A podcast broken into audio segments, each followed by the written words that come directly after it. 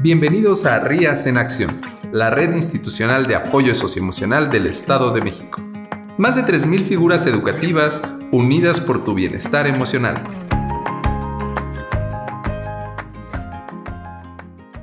Hola, ¿qué tal? Bienvenidas y bienvenidos a su podcast. Esto es Rías en Acción y el día de hoy me encuentro con una invitada muy especial increíble psicóloga, ya estuvimos hablando un poquito más de eso, emprendedora, rescatista de animales y ahorita la van a ver y escuchar, la verdad es alguien que por lo poquito que estuvimos ahorita hablando aquí en el podcast, eh, me tiene sorprendido, la verdad, bienvenida. Muchas gracias. Eh, maestra Lupita, Lupita, ¿cómo le puedo llamar? Yo creo que para ser muy ameno esto, Lupita. soy, soy, psicóloga, eh, soy licenciada en psicología, pero Lupita Monroy está bien. Ok, Lupita.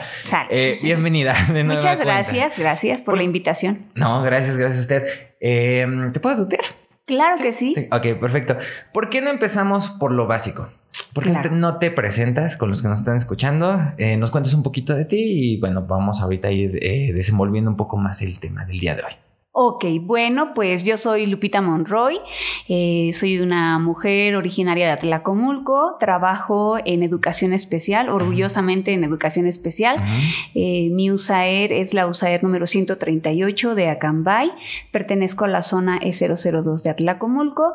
Eh, soy una mujer em, que vive sola, tiene un, ya lo dijiste tú, tiene esta parte de la labor de rescatar animales. Em, ¿Qué más? ¿Qué más puedo decir de mí? Pues soy una mujer emprendedora, me gusta ser perseverante, me gusta mucho bailar, sonreír, me gusta platicar. Eh, hablo mucho, mucho, mucho. Eh, me gusta mucho eh, la lealtad. Es algo que siempre está como dentro de mis principios o de mi filosofía de vida. me gusta la vida como tal. En sí la vida es muy, muy bonita. Me gusta compartir, me gusta conocer personas. Eh, y bueno, profesionalmente, pues te puedo decir, eh, te decía, soy psicóloga, eh, tengo eh, algunos años ya de experiencia trabajando en educación especial.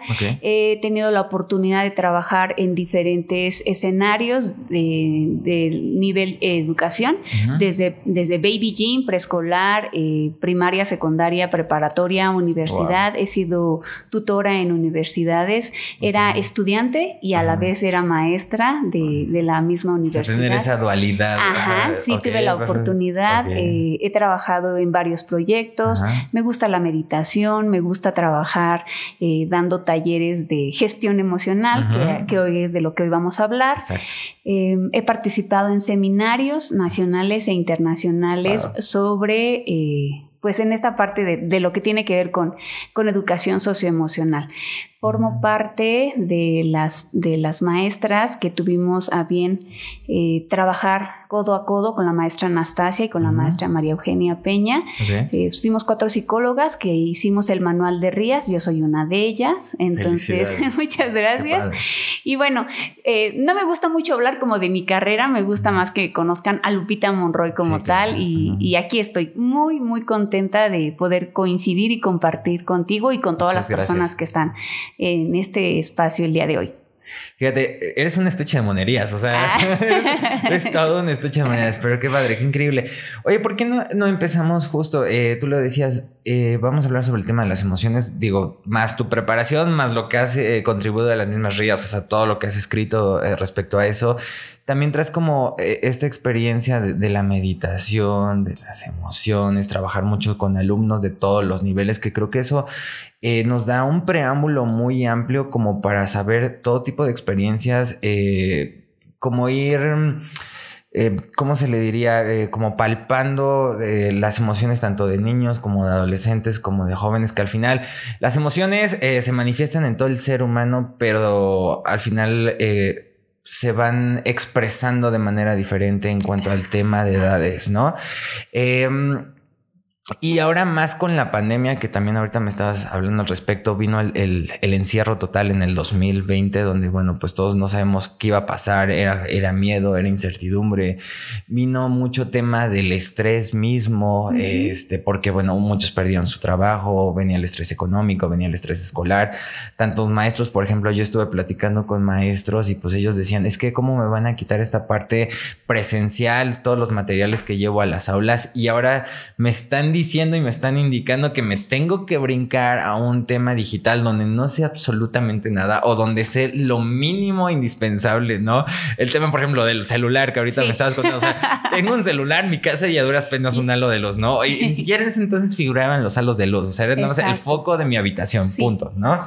Entonces, eh, a partir de eso, bueno, se dio mucha ansiedad, mucha depresión, eh, vuelvo al mismo, estrés, ¿no? Eh, y es aquí donde creo, y, tú este, corrígeme si estoy mal, creo que entra este punto de las rías. ¿Quieren entender? Mira, rías surge, eh, creo que tienen ese contexto, pero rías justamente surge por, por eh, leer o interpretar en, en, todo lo que estaba pasando a nuestro alrededor durante la pandemia.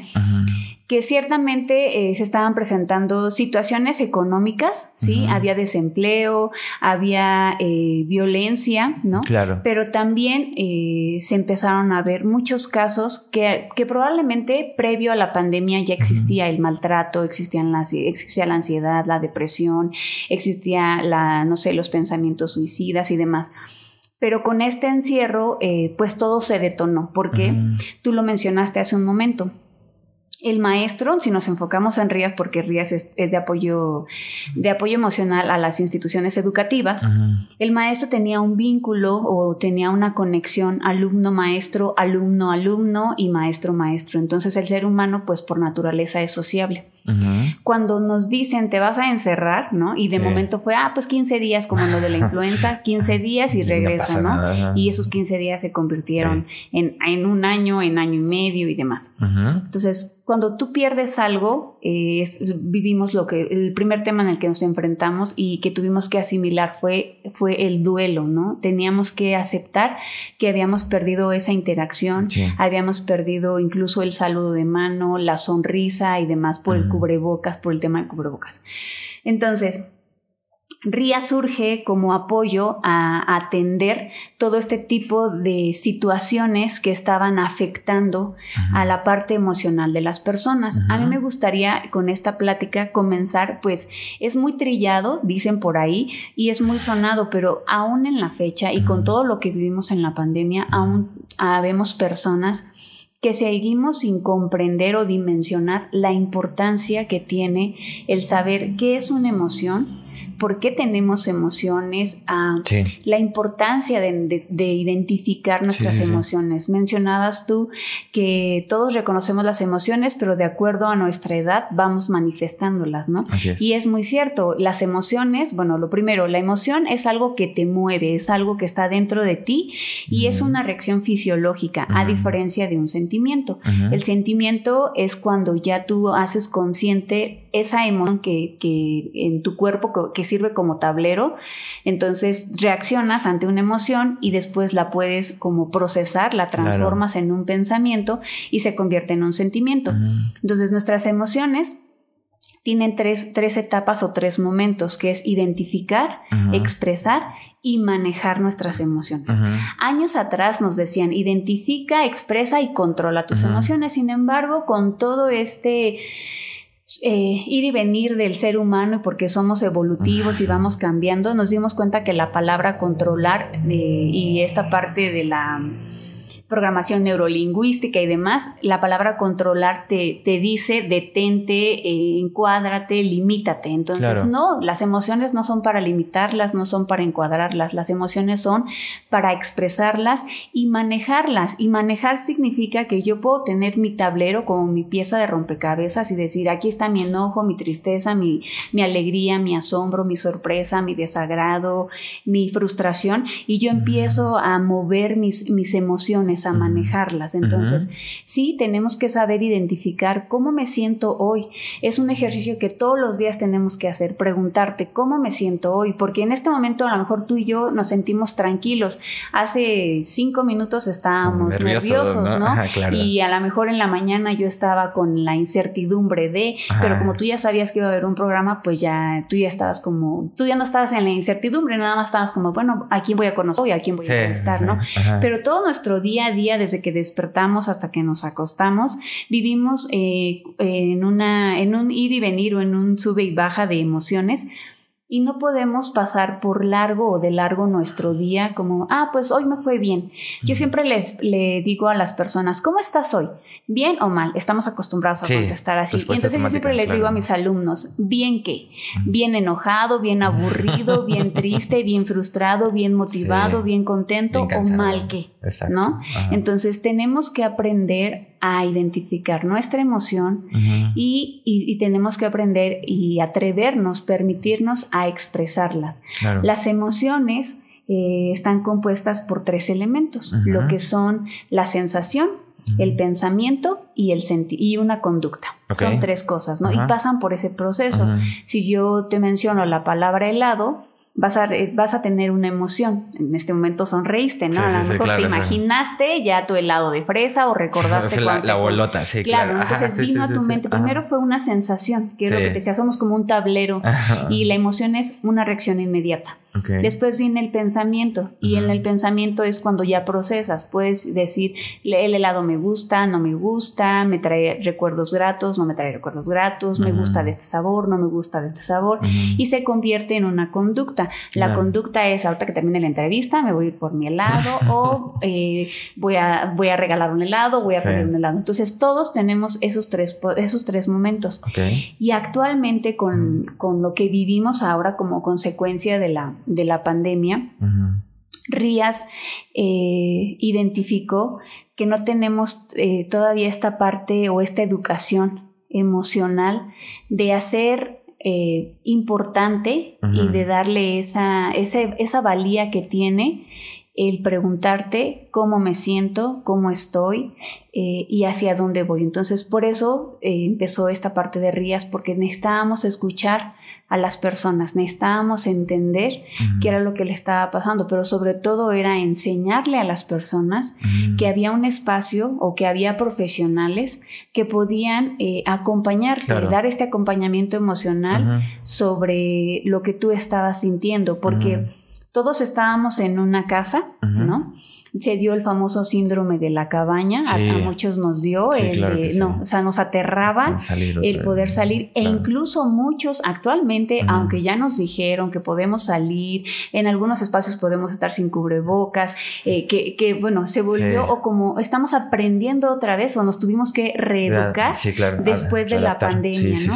pero muchos se quedaron con esas costumbres, eh, con, con, esos síntomas de, del síndrome de la cabaña. Miedo. Y entonces, exacto, justamente de la ansiedad a la depresión pasaron al miedo, ¿no? Sí. Que entonces yo ya no me muevo, yo hay personas que ya se quedaron habituadas a no dar la mano, se quedaron habituadas a no dar un beso, se quedaron habituadas incluso a, ir cerrando y cortando sus vínculos, sus redes de apoyo, porque entre menos conviva, más me puedo proteger. Y entonces, no, la idea es que siempre tengamos presente que nuestras emociones es lo que nos va a mover, es lo que nos va a regir y de verdad tienen una importancia, una relevancia tremenda en nuestro día a día. Ok, ahorita Fíjate que, fíjate, perdón, que es la costumbre, perdón.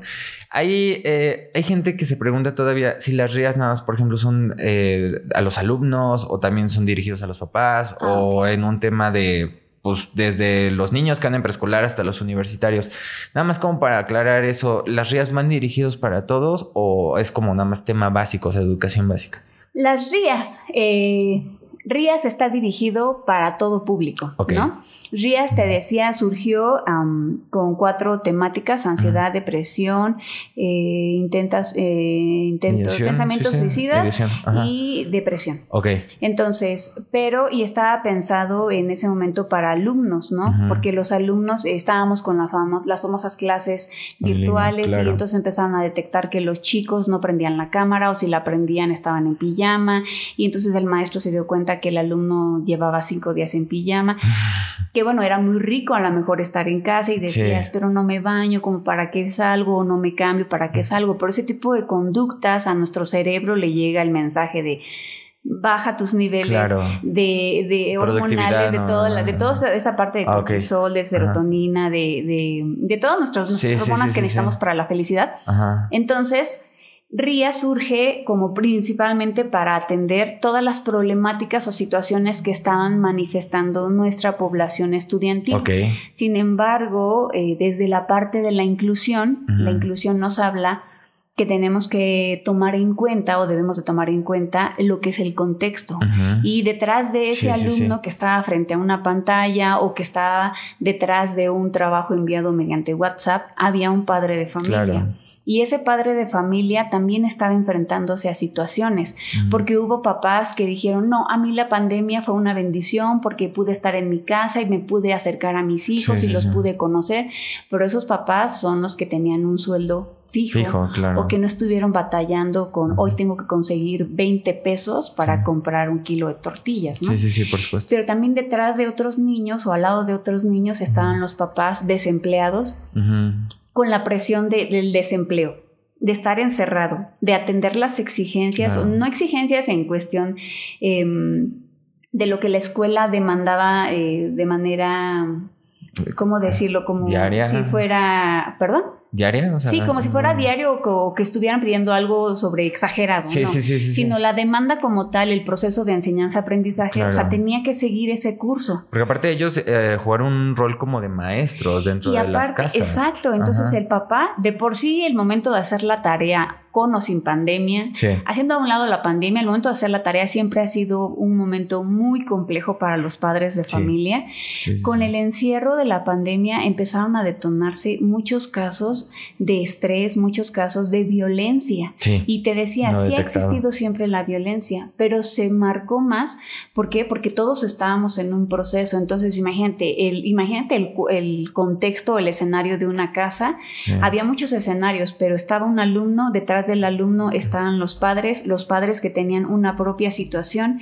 Y, y, y hablamos de inclusión o hablamos de esta parte del contexto, pues estas casitas, cinco casitas, Sí. pertenecen a una comunidad y en esa comunidad pertenece a una colonia y una colonia pertenece a una sociedad. Ujú. Y fuimos todo, eh, fuimos poco a poco colapsando, ¿no? Claro. Todos fuimos colapsando. Sí, sí, sí. Hubo quienes gestionamos nuestras emociones, aprendimos a gestionar nuestras emociones y entonces eh, aprendimos a situarnos en nuestra realidad, porque Ujú. justo eso es la gestión de emociones. La gestión de emociones consiste en saber dar una respuesta ante tu realidad. Sí. ¿no? Y entonces hubo quienes eh, no supimos cómo reaccionar. Y por eso Rías empezó con los alumnos, pero terminó atendiendo padres de familia, maestros, porque hu- hubo Sí. maestros que nos enfrentamos a la tecnología, ¿no? Claro. Para mí era muy práctico llegar, tener mi planeación en mi escritorio, mi Y- pizarrón, mis libros, mis materiales, Sí. que si yo veía que mis alumnos no reaccionaron ante este estímulo que les traje, pues rápido tengo como mis alternativas, ¿no? Ujú. Pero frente a una máquina,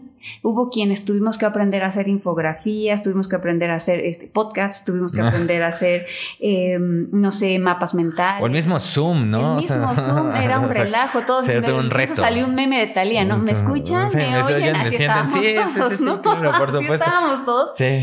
Pero, pero es eso, eso es parte de tus emociones, es parte de tu gestión de emociones. Y Rías hace eso, te enseña, te atiende, sí Ajá. atiende ya casos, Rías atiende casos. ¿Cómo es la atención de RIAS? Pues mediante los psicólogos, trabajadores sociales que pertenecemos a educación especial, orientadores técnicos que están en nivel secundaria, pero también RIAS está trabajando con esta cultura de la prevención, en donde es importante enseñarle a los alumnos, a los padres de familia, a los docentes, eh, a gestionar sus emociones. Fíjate que dices algo muy cierto y alguna vez también unos maestros nos comentaron de que nosotros entramos al salón, porque yo también soy docente, entramos al salón y vemos a nuestros chicos con uniforme, todos sentados, o sea, como que creemos eh, por alguna situación que todos son iguales, que todos llevan como vidas más o menos similares. Y cuando nos enfrentamos al tema de pandemia, justo, o sea, nos dimos cuenta que en las cámaras son contextos completamente diferentes. Y entonces, ¿cómo contienes? Porque también la labor del docente ya no es eh, nada más enseñar.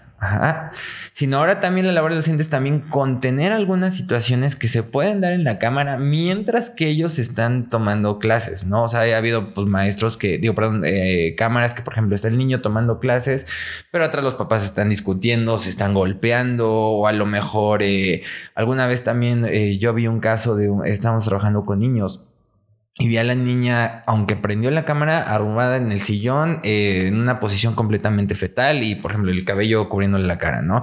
Entonces, eh, es un contexto difícil porque dices, no sabes lo que está viviendo esa niña dentro del hogar y tú como maestro no puedes ir más allá porque pues no la tienes eh, cerca, no, sabes eh, ni quiénes son sus papás, o a lo mejor sí lo sabes, pero los papás no quieren hablar. Entonces es un reto. Y por una parte es la gestión emocional individual y por otra parte es la gestión emocional grupal, ¿no? Eh, ya no vamos a un tema general de escuela, sino en un tema a lo mejor un poquito más reducido en un tema de grupo. Entonces, Ahora ya con el regreso con este síndrome de la cabaña que algunos todavía tenemos o tienen, ¿no? Eh, el hecho de, enfrentarse a las nuevas escuelas. Yo, por ejemplo, eh, mis alumnos, ¿no? Me escribieron de, oiga, es que tenemos eh, miedo de regresar a las, a las, escuelas, tenemos miedo de que pues, nos vuelvan a contagiar. Los mismos maestros se manifestaron en contra de todavía regresar a los salones, ¿no? ¿Cómo de manera, vámonos eh, en, en, dos lados. ¿Cómo de manera grupal se pudiera gestionar estas emociones? Porque, bueno, nada más como para recalcar, la gestión de emociones viene desde la prevención. O sea, antes de que suceda lo que no queremos que suceda, o sea, que pierdan la cabeza, que se pongan a llorar. Es decir, que, haya un, algo un poquito más desastroso que ya no se pueda controlar, ¿no? Por así decirlo. Eh, ¿Cómo se puede generar una gestión emocional de manera grupal primero? Bueno, eh, vamos a aquí, voy a, dividir la respuesta en dos. Cierto, tenemos que trabajar con la gestión de emociones, es un trabajo personal. No está la de gestión de emociones grupal, pero sí está esta parte de trabajar con los alumnos, el enseñarles a gestionar sus emociones bajo un contexto. Okay. Entonces, primero para que tú gestiones tus emociones, te decía, es, es el nivel o la madurez de respuesta que tienes ante tu realidad. Cuando tú gestionas tus emociones, tienes que partir de tu nivel de autoconocimiento que tienes. Este amor propio es este autoconcepto, porque yo puedo tener un concepto mío, pero también está la parte de lo que opinan de mí, de lo que yo creo de mí, de lo que creen de mí. Entonces, cuando tú le enseñas a una persona a identificar su emoción, a expresarla, a manejarla, a tener un concepto de su imagen, a tener un autoconcepto propio de él, entonces puedes reunir a un grupo de alumnos, a un grupo de padres, a un grupo de maestros para trabajar la gestión de emociones, ¿no? Entonces, ¿cómo les vamos a enseñar a trabajar la gestión de emociones? Primero, haciéndoles saber que son seres únicos y valiosos. Tenemos que trabajar siempre con esta realidad del aquí y el ahora. Eh, hacen como, no sé si, la palabra correcta sea, como mucha burla de este tema del aquí y el ahora, pero es porque nos hace falta mucha cultura sobre la importancia de las emociones. El aquí y el ahora significa es, hoy te tocó esta realidad. Tú mencionabas hace un momento, Cuando yo estuve frente a las pantallas, eh, yo desconocía los contextos de mis compañeros, de mis alumnos, ¿no? Claro. La pandemia nos, Nos permitió enseñó. darnos cuenta y nos enseñó Sí, sí, la sí. importancia que tiene de no solo ver a los alumnos igualitos con su uniforme, igualitos con su mochila, porque el docente tiende a homogeneizar Sí, todo. completamente. ¿no? Ujú. él, él hace su planeación para todos iguales. Y Sí, no, sí, sí. Lo, que hoy, lo que hoy aprendimos bajo la pandemia y bajo este tema que traemos de inclusión y de apoyo socioemocional es que todos somos diversos y que entonces en esta diversidad también está la manera en cómo tú gestiones tus emociones.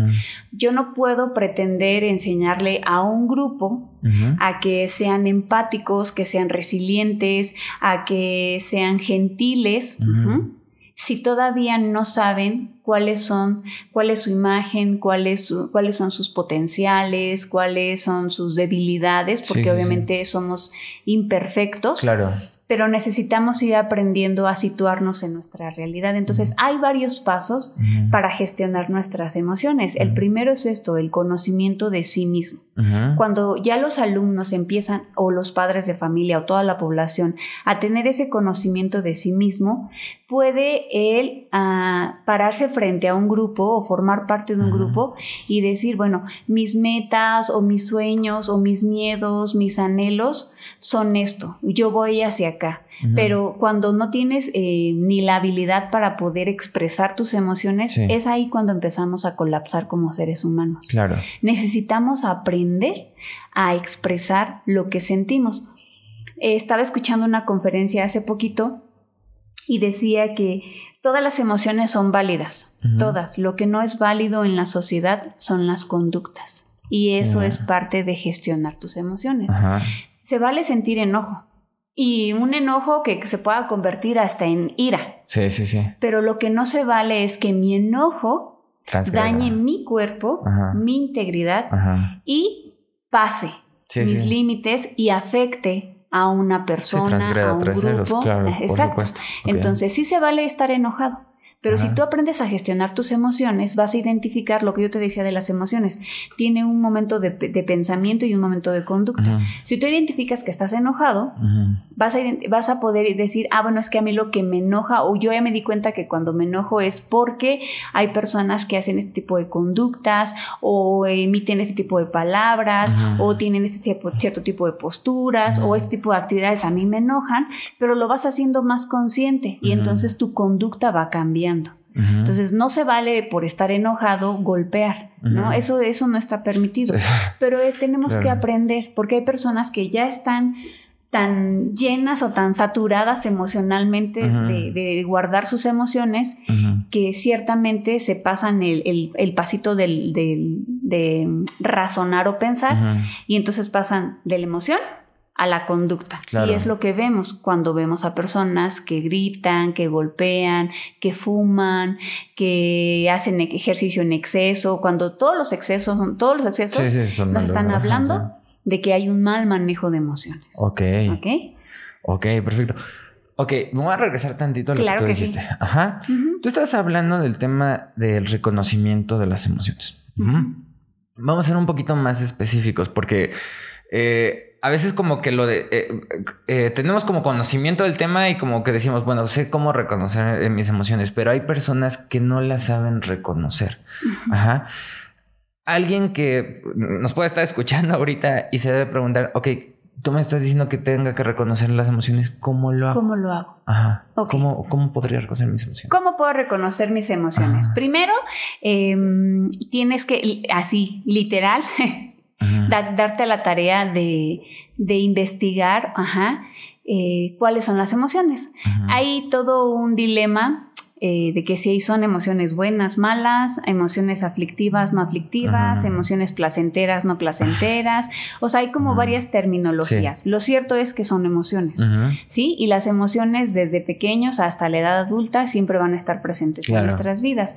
Las emociones básicas ah, o secundarias, eh, las básicas es el, el enojo, la tristeza, el miedo, la alegría. La sorpresa y el asco. Son seis emociones básicas. El resto de las emociones son secundarias porque ya se fusionan. Es como esta rueda de las emociones que existe. Pues se derivan. incluso la película Intensamente, pues saca ah, las emociones básicas. Sí, sí, sí, así es. Ah, ¿Cómo yo puedo reconocerla? Hay un ejercicio muy, muy simpático que se hace en los salones o que incluso lo puedes hacer en tu casa.